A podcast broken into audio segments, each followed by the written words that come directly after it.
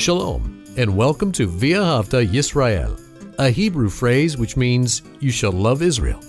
We hope you'll stay with us for the next 30 minutes as our teacher, Dr. Baruch, shares his expository teaching from the Bible. Dr. Baruch is the senior lecturer at the Zera Avraham Institute based in Israel. Although all courses are taught in Hebrew at the Institute, Dr. Baruch is pleased to share this weekly address in English. To find out more about our work in Israel, please visit us on the web at loveisrael.org. That's one word, loveisrael.org. Now, here's Baruch with today's lesson. Depending upon the day, we feel differently. Depending upon what's happening in our life, we will come before God with an entirely different set of emotions. And that's true for every human being. And that is why when we look at the book of Psalms, we see a wide variety of Psalms for different events, different feelings, in order that we might learn how to worship God and to pray effectively to Him. Take out your Bible and look with me to Psalm 102, the book of Psalms and Psalm 102. Now, we don't know who the author is, but it's clear from the beginning of this psalm. He is discouraged, he feels desperate, he is full of despair, and there's a degree of hopelessness from all things that he can see and feel and touch and experience. And that's why he is turning to God as his only source of deliverance. And we're going to see that foundationally in this psalm is this one's faith in God's promise of a kingdom. And it's that kingdom promise that gives us hope, a hope that causes us to endure and persevere and not be overwhelmed with discouragement. No matter how bad this world may be for you and me, realize if you are a believer in a covenantal relationship with God, specifically that new covenant that was ratified by the blood of Yeshua, we have a wonderful future. And our future is not only wonderful, but when we move into that time of blessing, when we experience the faithfulness of God and His promises in His kingdom, that condition will be forever. And that is certainly good news. So look with me, as I said, to the book of Psalms and Psalm 102. Notice how it begins. Verse 1 A prayer of the afflicted. And this is how the author of this psalm, Psalm 102, feels. He is afflicted in this world. And he goes on to say, that, and this word is to be wrapped up.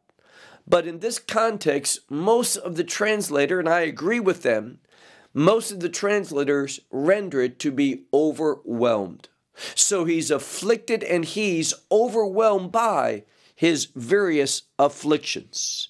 And what does he do? Keep reading. But before the Lord, there's what's important.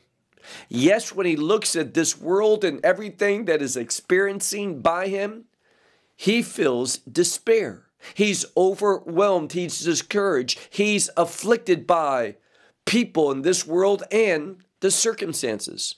But what does he do? He goes before the Lord, and it says, he pours out. And the next word is the Hebrew word sicha. It's in the third person possessive, which means his, and this word sikha means conversation. Now, I don't know why that so many Bibles will translate this his complaint. It is not the word for complaint. This is a wrong, wrong rendering of this word. It simply means he's pouring out a discourse. He is speaking to God based upon how he feels. But nowhere in this word, this word sicha, should we come away with the, the connotation of complaining. Move on, he says, Lord, hear my prayer. And this word for hear means not only to, to know it, but to respond. He's asking God to hear and respond to his petition, this prayer that he's making. He says, And my cry unto you, that it shall come. So he wants God to hear and respond to that prayer that he's making, this cry of his innermost being that comes before God. He wants God to receive it and act upon it. He says in the next verse, Do not hide your face from before me in the day that trouble is to me. We simply see that this man is going through, and this word sar in this context means tribulation. He's not just going through a bad day or a bad time, he is in the midst of intense tribulation. And again, as I said earlier, what is he doing? He sees no other solution.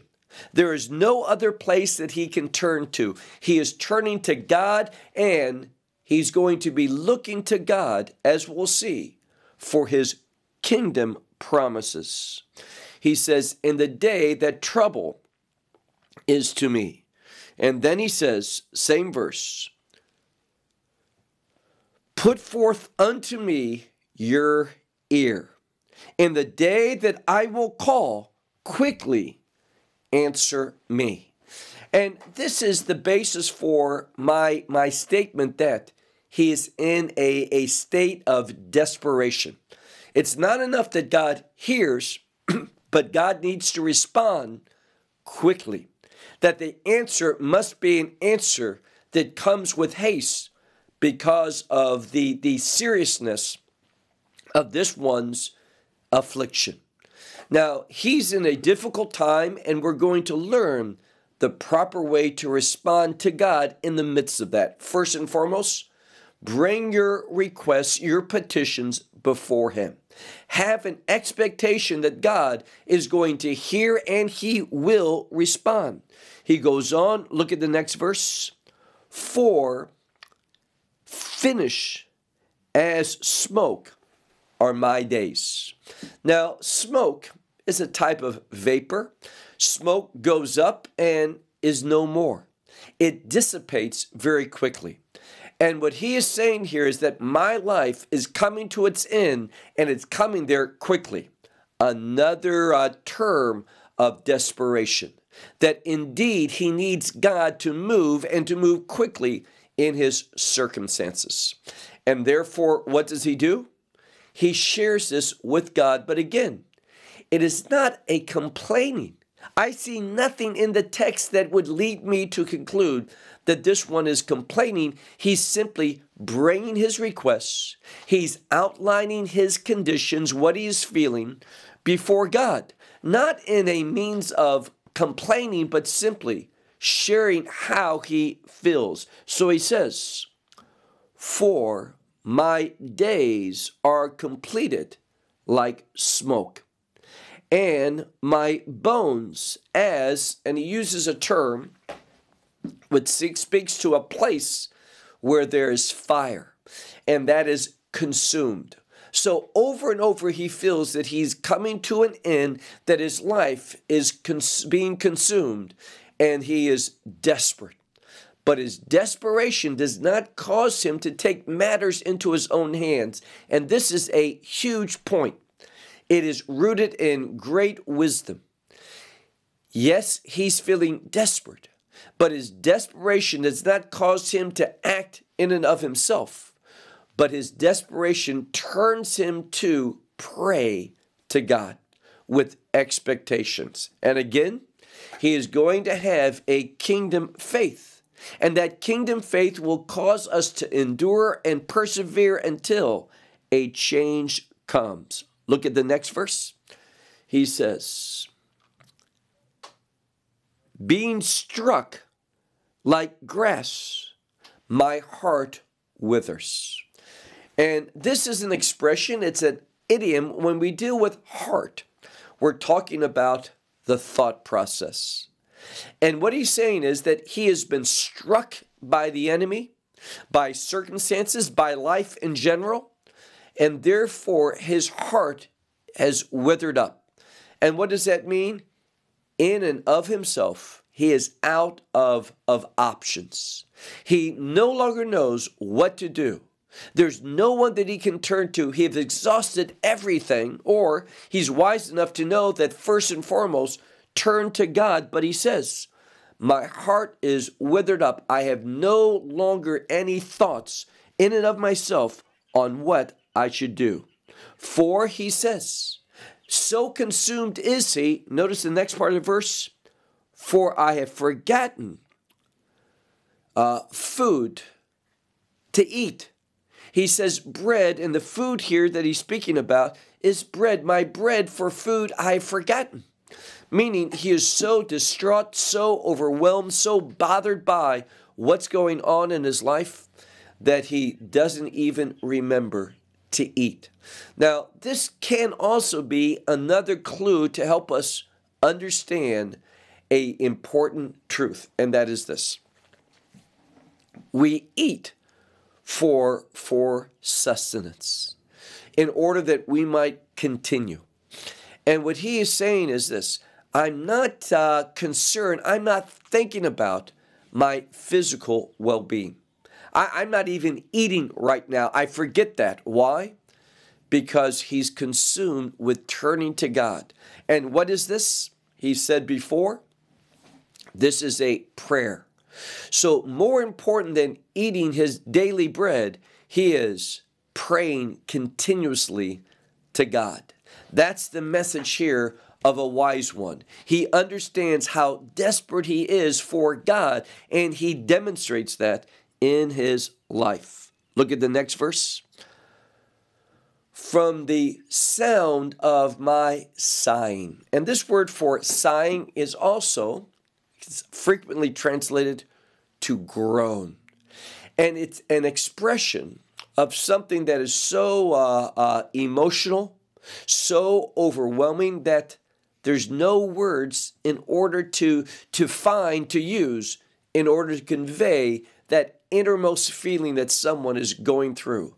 So it's his signs, his groanings. And he says, From the sound of my groanings, my bone clings to my flesh. So he says here that, that he, and notice what he mentions earlier, not eating. He is physically wasting away. Why? He is not seeking a physical solution. He is seeking a spiritual solution. What does that mean? He is totally invested in God delivering him, God moving. Now, one of the reasons for this, he may not see any physical solution. He may not uh, uh, think that there's anything of this world that can change his, his current situation. So, with everything that he is, he's turning to God.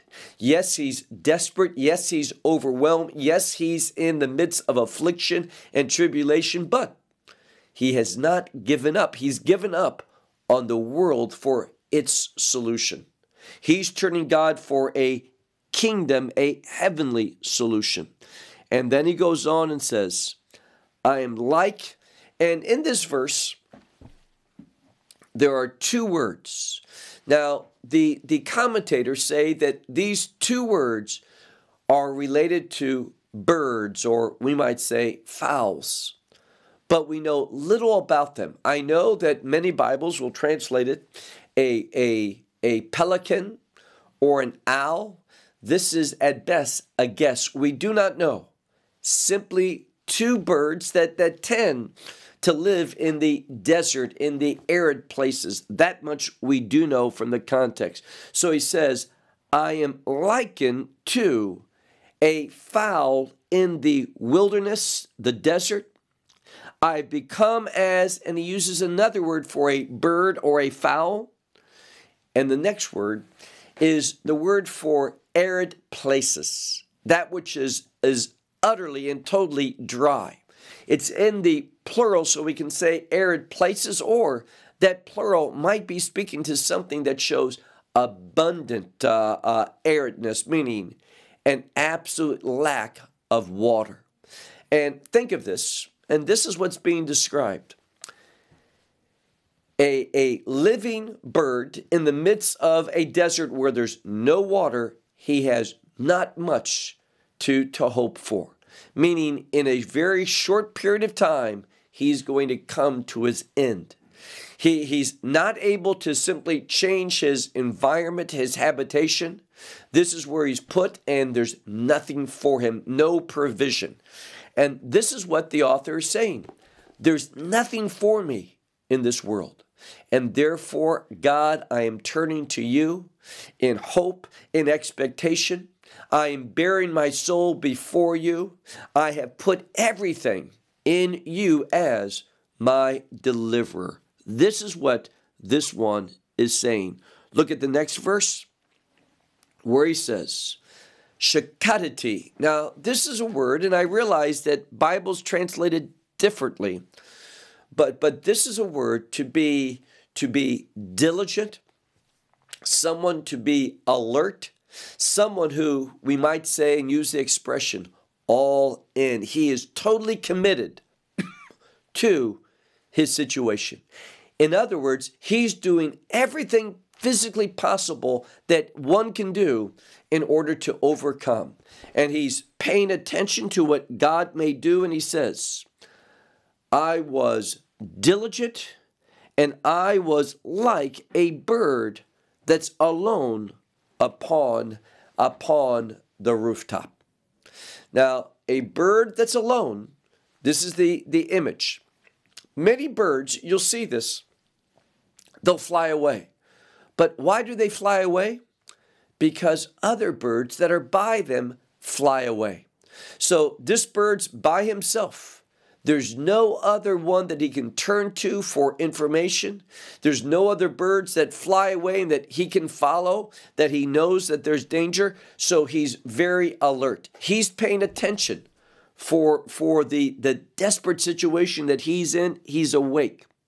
Furthermore, he says, all day long, he is, and this next word means to be uh, derailed, someone who is put down, someone who is mocked, someone who is loathed by, by others. And this is what he says all day long my enemies, they, they put me down, they deride me. And not only that, they mock me. And what do they do? They swear, meaning this. They take an oath of what they're saying is true.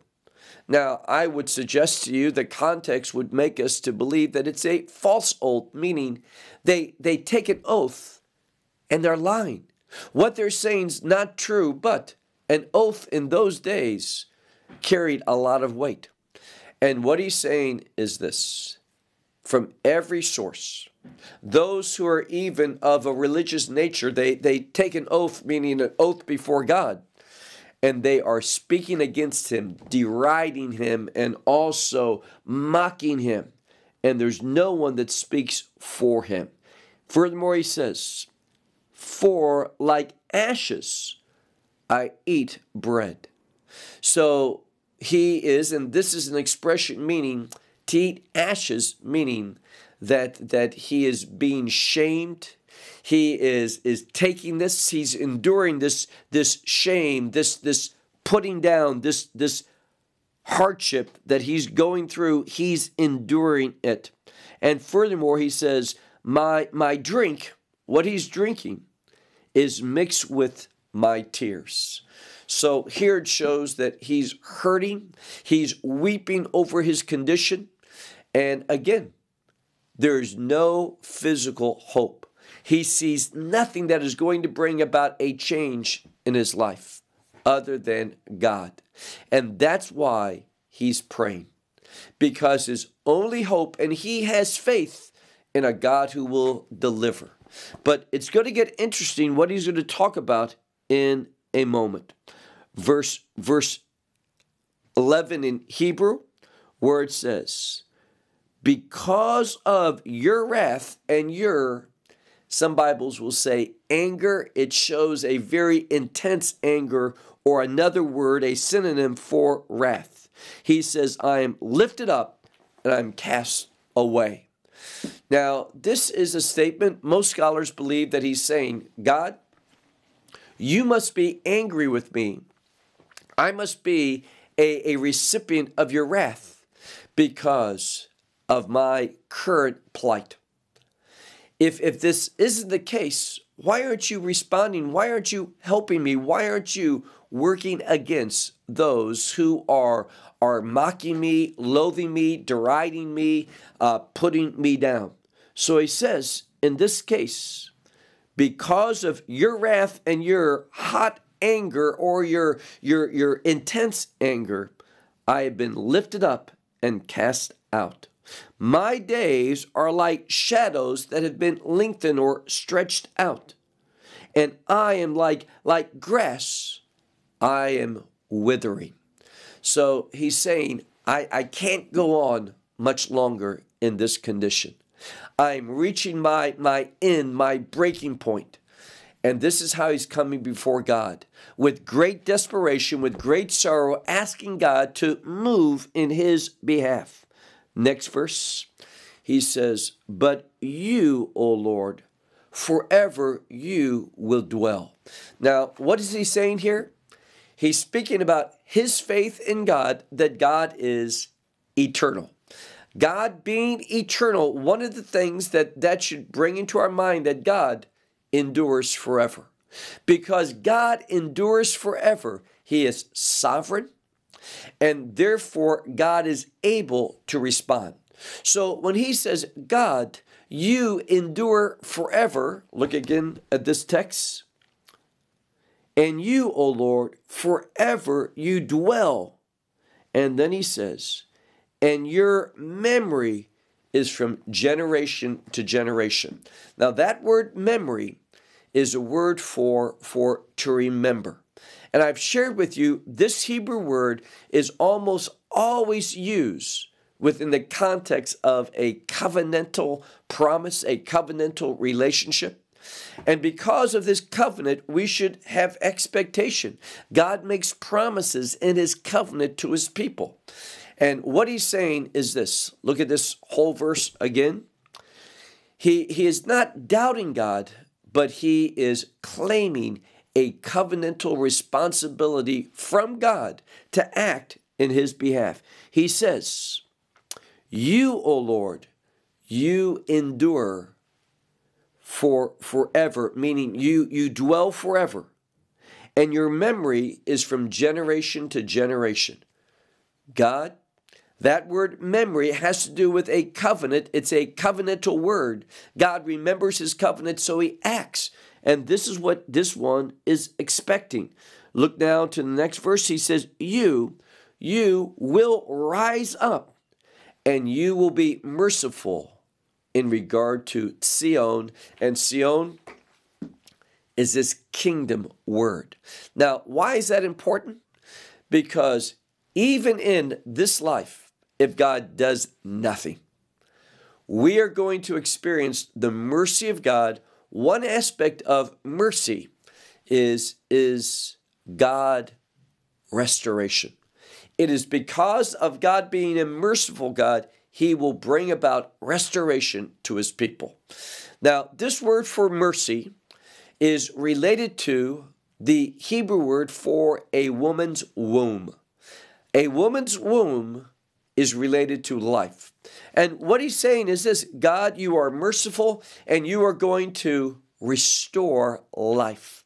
No matter what happens to me in this world, in this body, God, I'm holding on to a covenantal promise of that kingdom, that new covenant that we enter into through Messiah. It is a kingdom covenant. And therefore, we, no matter what happens in this world, we know that our future is bright. Our future is eternal. Our future is, is not going to reflect the ways of this world, but the kingdom is new, it's different, and we should have encouragement from that. So he says, You will rise up and you will be merciful. And the implication is for Zion, for the kingdom. For at the time of favor. Now, this is the word chen, and the word chen oftentimes can be related to grace, but it's a grace that produces favor. And what is the author saying? He's saying, God, through your covenant, I have faith. I know that there's a time coming when you are going to show me favor. If not in this world and not in this body, I know that in the kingdom, I will be a recipient of your favor. For the time of, of favor for, for will come, it's moed, it's appointed time. So, God, you have an appointed time for me for delivering me and and and blessing me and and causing me to inherit your promises. In the full sense, that's a kingdom experience. Does God give foretastes of that in this world? Yes, He does. He does so often. But ultimately, that absolute deliverance, this overcoming, this, this being a recipient of the promises of God, it is a kingdom reality. Again, foretastes, some experience of that here, that deliverance, that help, but in its full sense, it's a kingdom experience. Let's look at one more verse and then we'll conclude where he says, For your servants, they delight in its stones. Now, we talked about Sion. Sion is a kingdom word. It's speaking about Jerusalem being redeemed. And Jerusalem being redeemed is a kingdom reality.